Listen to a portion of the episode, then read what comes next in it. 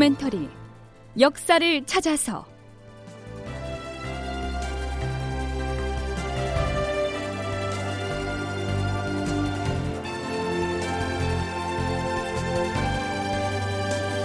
제 890편 강화협상 허세를 앞세운 풍신수길. 극본 이상락 연출 최홍준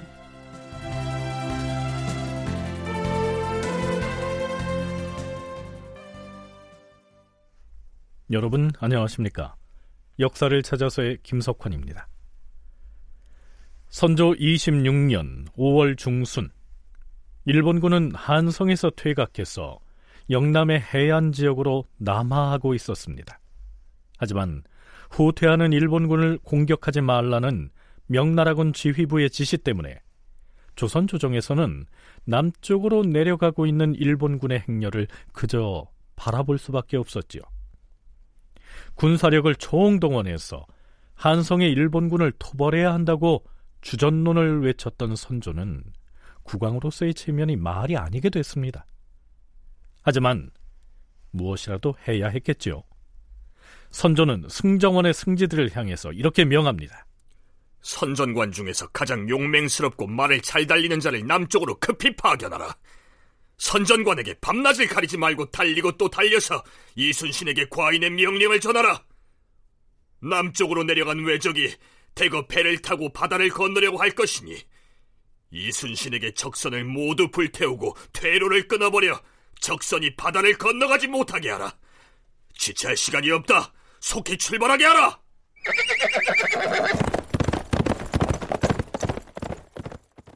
이때 이순신은 이미 수군 함대를 이끌고 경상 우수영 앞바다에 나아가서 방어 태세를 갖추고 있었지만 육지의 일본군이 바다로 나오지 않는 한 육상으로 올라가서 공격을 할 수는 없었겠죠.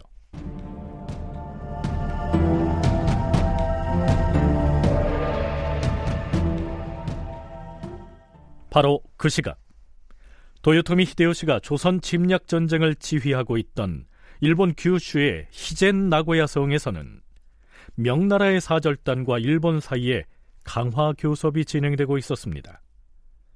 사용제와 서일관으로 대표되는 이 두 사신들은 명나라 조정에서 파견한 황제의 사신이 아니고 조선에서 전쟁을 수행 중이었던 병부우시랑 송응창이 보낸 위장 사신이었다는 사실은 지난 시간에 이미 언급을 했었죠. 이때 풍신수길은 조선에서 건너온 사용제와 서일관에게 이렇게 말합니다. 우리 일본과 중국이 화친 서약을 맺는다면 이를 보증할 장치가 있어야 할 것이 아니겠는가? 우리는 명나라 황제의 딸을 일본의 왕비로 맞아들일 준비를 갖추겠다. 이것이 첫 번째 조건이다. 두 번째론 두 나라 사이에 최근 무역이 단절되었었으니 명나라에서는 관선이든 상선이든 자유롭게 오감서 무역을 할 수 있도록 조치를 취해야 할 것이다. 세 번째 요구는 명나라와 우리 일본의 우관계가 앞으로도 변함이 없을 것이란 사실을 문서로 만들어서 양국의 대신들이 서명을 해야 한다. 자, 여기까지는 지난 시간에 전공 학자들과 함께 그 의미를 짚어봤지요. 그런데 문제는 네 번째 조건이었습니다. 풍신수길은 이렇게 요구하지요. 지난번에 우리 일본은 조선의 군대를 파견하여 징벌하였다.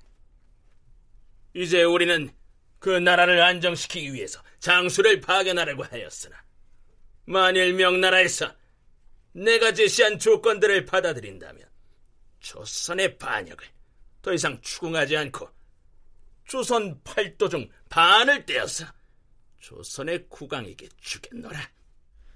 자, 그러니까 풍신수길은 이미 일본이 군대를 파견해서 조선 팔도를 다 차지했는데 중국과 강화 협상이 잘 되면 그 중에 네 개 도를 떼서 조선 국왕에게 돌려주겠다.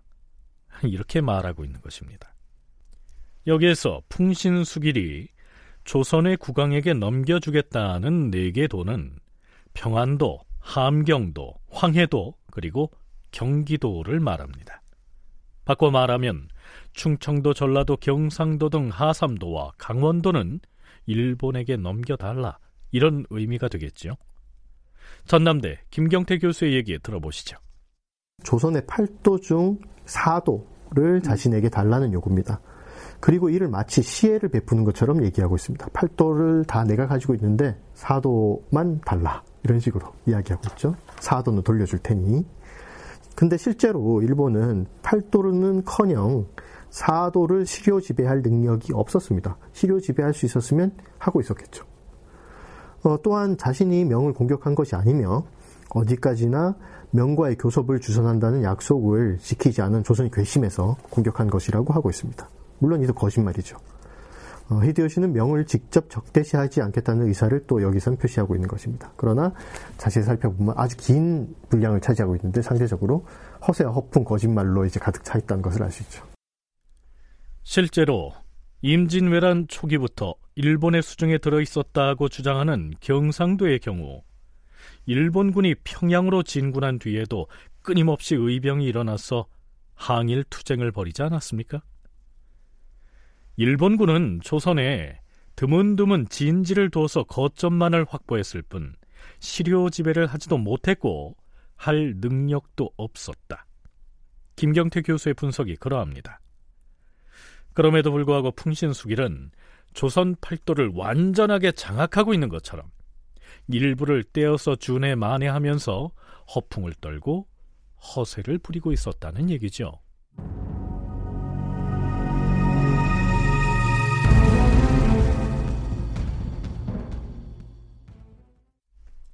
일본인들이 태합이라고 하는 존칭으로 부르면서 우러러보는 그 도요토미 히데요시가 자신의 요구사항을 사용제와 서일관 등 명나라 사신들에게 일일이 직접 얘기하지는 않았겠죠. 당시 나고야 성에서 명나라 사신들과 실질적인 협상을 이어간 사람은 일본인 승려들이었습니다. 승려들이 한문에 능하니까 아마도 필담으로 의사소통을 했겠지요. 그래. 당신네 나라 대합이 요구한 그 나머지 요구사항은 무엇이었어? 음, 우리 태합이 말씀하신 다섯 번째 요구 조건은 조선의 내계도를 반환할 테니 그 대신에 조선의 왕자를 우리 일본의 인질로 보내되 왕자를 보필할 조정 대신 한두 명도 함께 보내라 하는 것입니다. 그것은 우리 중국에 요구한 것이 아니라 조선에 대한 요구 사항이 아니요. 아니, 그건 그렇고. 한성 회담 때 돌려보내기로 한 조선의 두 왕자는 왜 아직 환송하지 않고 부산에 붙잡아 두고 있는 것이오? 그렇지 않아도 우리 태합께서 말씀하신 여섯 번째 사항이 바로 인질로 잡고 있는 조선의 두 왕자에 관한 내용입니다. 두 왕자를 계속 붙잡아 두는 것은 우리 일본과 중국의 화친에 방해가 될 것이므로 심유경에게 넘겨서 조선에 돌려보내게 하라고 하셨습니다. 그럼 마지막 일곱 번째 요구 사항을 좀 들어봅시다. 음. 마지막 조건은 우리 일본과 중국 사이에 합의한 내용에 대해서 조선도 위반하지 않겠다. 이런 의미로 조선의 고위 관직자가 서약을 하게 해야 한다. 이런 내용입니다. 도요토미 히데요시가 명나라의 사용제와 서일관에게 제시한 일곱 가지 조건이 이상과 같았습니다. 그런데 말이 일곱 가지 조건이지 일본이 요구하고 있는 실질적인 강화의 조건은 두 가지 정도로 간추릴 수 있을 것 같습니다. 순천향대 이순신 연구소 제장명 소장의 견해가 그러합니다. 크게 네 가지 조건으로 이제 요약할 수 있다. 이렇게 보면은 첫 번째는 이런 인질, 즉 도이토미 입장에서는 명예적인 성격을 가진 요소가 있고요. 두 번째는 조선의 사도라는 사도를 이제 받겠다는 실물적인 요소 이런 게 있고요. 그 다음에 세 번째는 이제 무역을 재개해야 된다는 거. 네 번째는 서약서 작성. 뭐 이런 네 가지 요소를 구분할 수 있는데 결국은 도이토미가 요구한 핵심은 두 가지로 보는 게 하나는 그 명예적인 성격으로 어, 명나라 황녀와 조선 왕자 인질 이런 걸 이제 잡아가지고 이제 그 자기 어떤 명예를 높이다는 거. 또 하나는 이제 그 실제적으로 조선의 사도를 받겠다는 거. 이 두 가지로 그 볼수 있겠습니다. 명나라 황실의 공주와 조선의 왕자를 인질로 보내라. 그리고 조선의 팔도 중 네 개 도를 일본에 넘겨라. 이 두 가지가 핵심이란 얘기죠. 자, 그렇다면 당시 풍신수길의 이러한 요구 조건을 받아든 명나라의 두 사신의 반응은 어떠했을까요? 그리고 풍신수길이 이러한 요구 조건을 제시한 배경은 무엇이었을까요? 전남대 김경태 교수의 얘기 이어집니다. 자기들이 전혀 예상치 못한 조건을 제시받은 두 사신은 깜짝 놀란 것 같습니다. 이들의 필담 내용이 전부는 아니지만 상당 부분이 남아 있습니다. 그들의 이제 답변들을 보면 당황한 기색들이 많이 보이거든요. 물론 뒤로 가면 상당히 이렇게 어떤 용기를 낸 발언들도 보이긴 합니다. 어, 이러한 히데요시의 조건들을 보면 그야말로 승리자의 입장에서 제시된 조건이었습니다.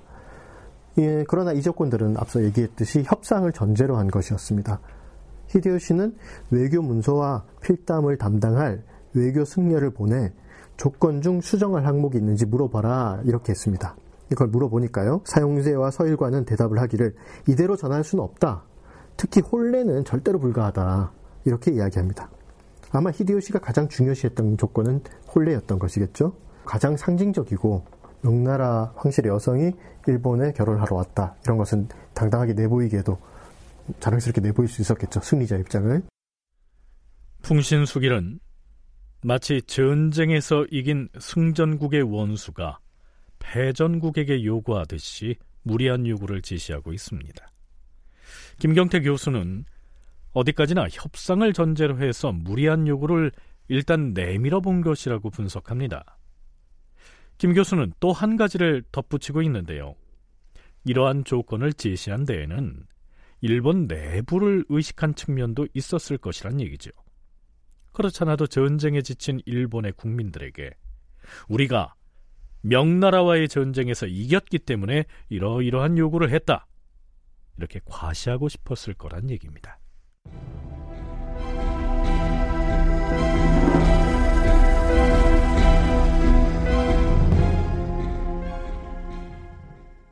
자, 지금부터는 토요토미 히데요시가 1차적으로 제시한 7개의 요구 조건을 두고 일본 측과 명나라 사신 사이에 어떤 협상이 진행됐는지를 살펴보겠습니다. 김경태 교수의 저서인 허세와 타협, 임진왜란을 둘러싼 삼국의 협상을 참고 삼아 살펴보겠습니다. 음, 내가 제시한 요구사항을 명나라 사신들에게 전하였는가? 그렇습니다, 태하. 그렇다면 지금 그들을 만나서 혹시 그 일곱 가지 중에서 수정하기를 원하는 대목이 있는지 물어보도록 하라. 예, 그렇게 하겠습니다. 그런데요. 김경태 교수는 앞에서 소개한 자신의 저서에서 그때 일본에 간 두 사신의 성격을 이렇게 전제하고 있습니다. 사실 임진왜란에 관련된 대부분의 저술에서는 히데요시의 일곱 개 조건만 소개할 뿐, 이 조건을 두고 일본에서 협상이 진행되었다는 사실은 언급하지 않고 있다. 하지만 히데요시가 조건을 제시하였고 그 조건을 두고 외교 승려들을 비롯한 일본 측 인사와 명나라의 사신들이 모여 앉아 실제 교섭이 시작되었다. 그런데 문제는 사용제와 서일관에게는 교섭권이 주어지지 않았다는 사실이다. 송응창은 그 두 사람에게 너희들은 고니시 유키나가를 따라 일본으로 건너가서 일본의 관백인 도요토미 히데요시로부터 침략 전쟁을 일으킨 데 대하여 사죄를 하는 항복 문서를 받아오도록 하라. 이 정도의 임무만을 맡겼던 것이다. 더군다나 그동안 조선에서 일본군과 협상의 실무를 도맡아 진행해왔던 심유경은 그때 일본에 건너가지 않고 부산의 일본군 진영에 머물러 있었습니다. 먼저 일본의 외교승으로부터 일곱 개 요구 조건이 적힌 문서를 받아본 명나라 사신들은 깜짝 놀랍니다. 아니, 첫 번째 조건이라는 것이 우리 중국 황실의 공주를 일본 왕에게 혼인시키라는 것이오 역사를 아무리 멀리 더듬어 봐도 중국하고 일본이 혼인을 했다는 기록은 어디에도 없어요. 음, 우리는 그런 조건이 담긴 문서는 우리 중국 조정에 전할 수가 없어요. 첫 번째 조항에서부터 난관에 봉착하자 일본 승려들은 명나라 사신의 그러한 반응을 풍신수길에게 전했겠지요. 자, 이렇게 해서 재차 협상이 진행됩니다. 앞에서 사용제와 서일관에게는 애당초에 강화 협상에 대한 재량권이 주어지지 않았다고 했는데요. 그럼에도 불구하고 두 사람은 일본의 외교 승려들을 상대로 나름의 협상력을 발휘하고 있습니다. 이 협상은 1593년 6월 22일에 열렸습니다.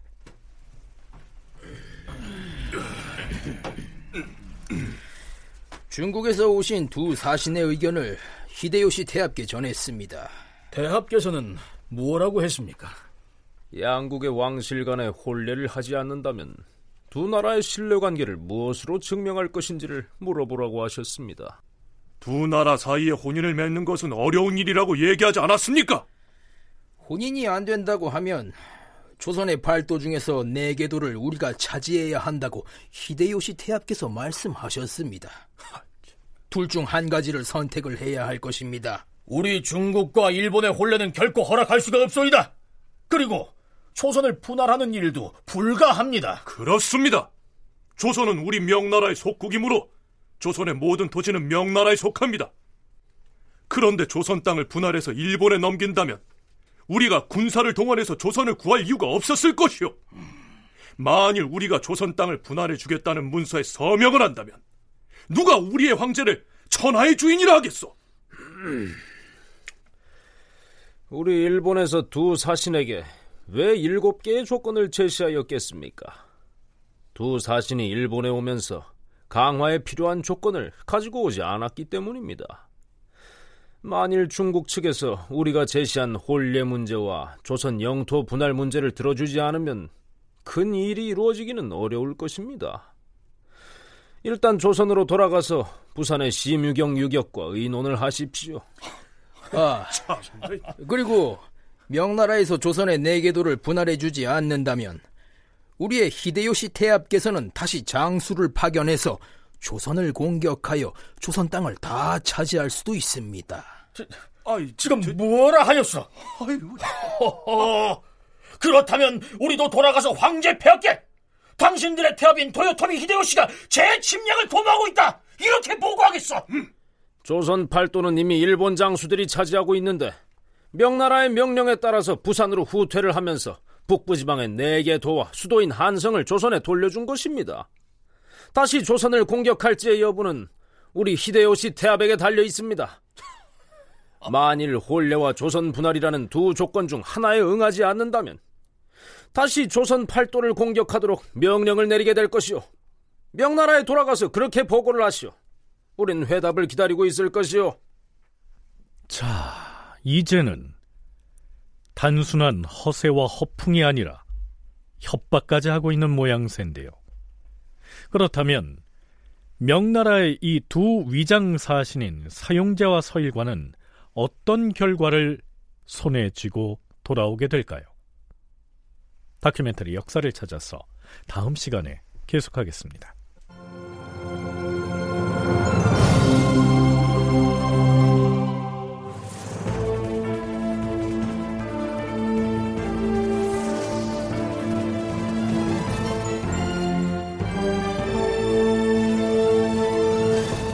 다큐멘터리 역사를 찾아서 제 890편 강화협상 허세를 앞세운 풍신수길 이상락극본 최홍준 연출로 보내드렸습니다.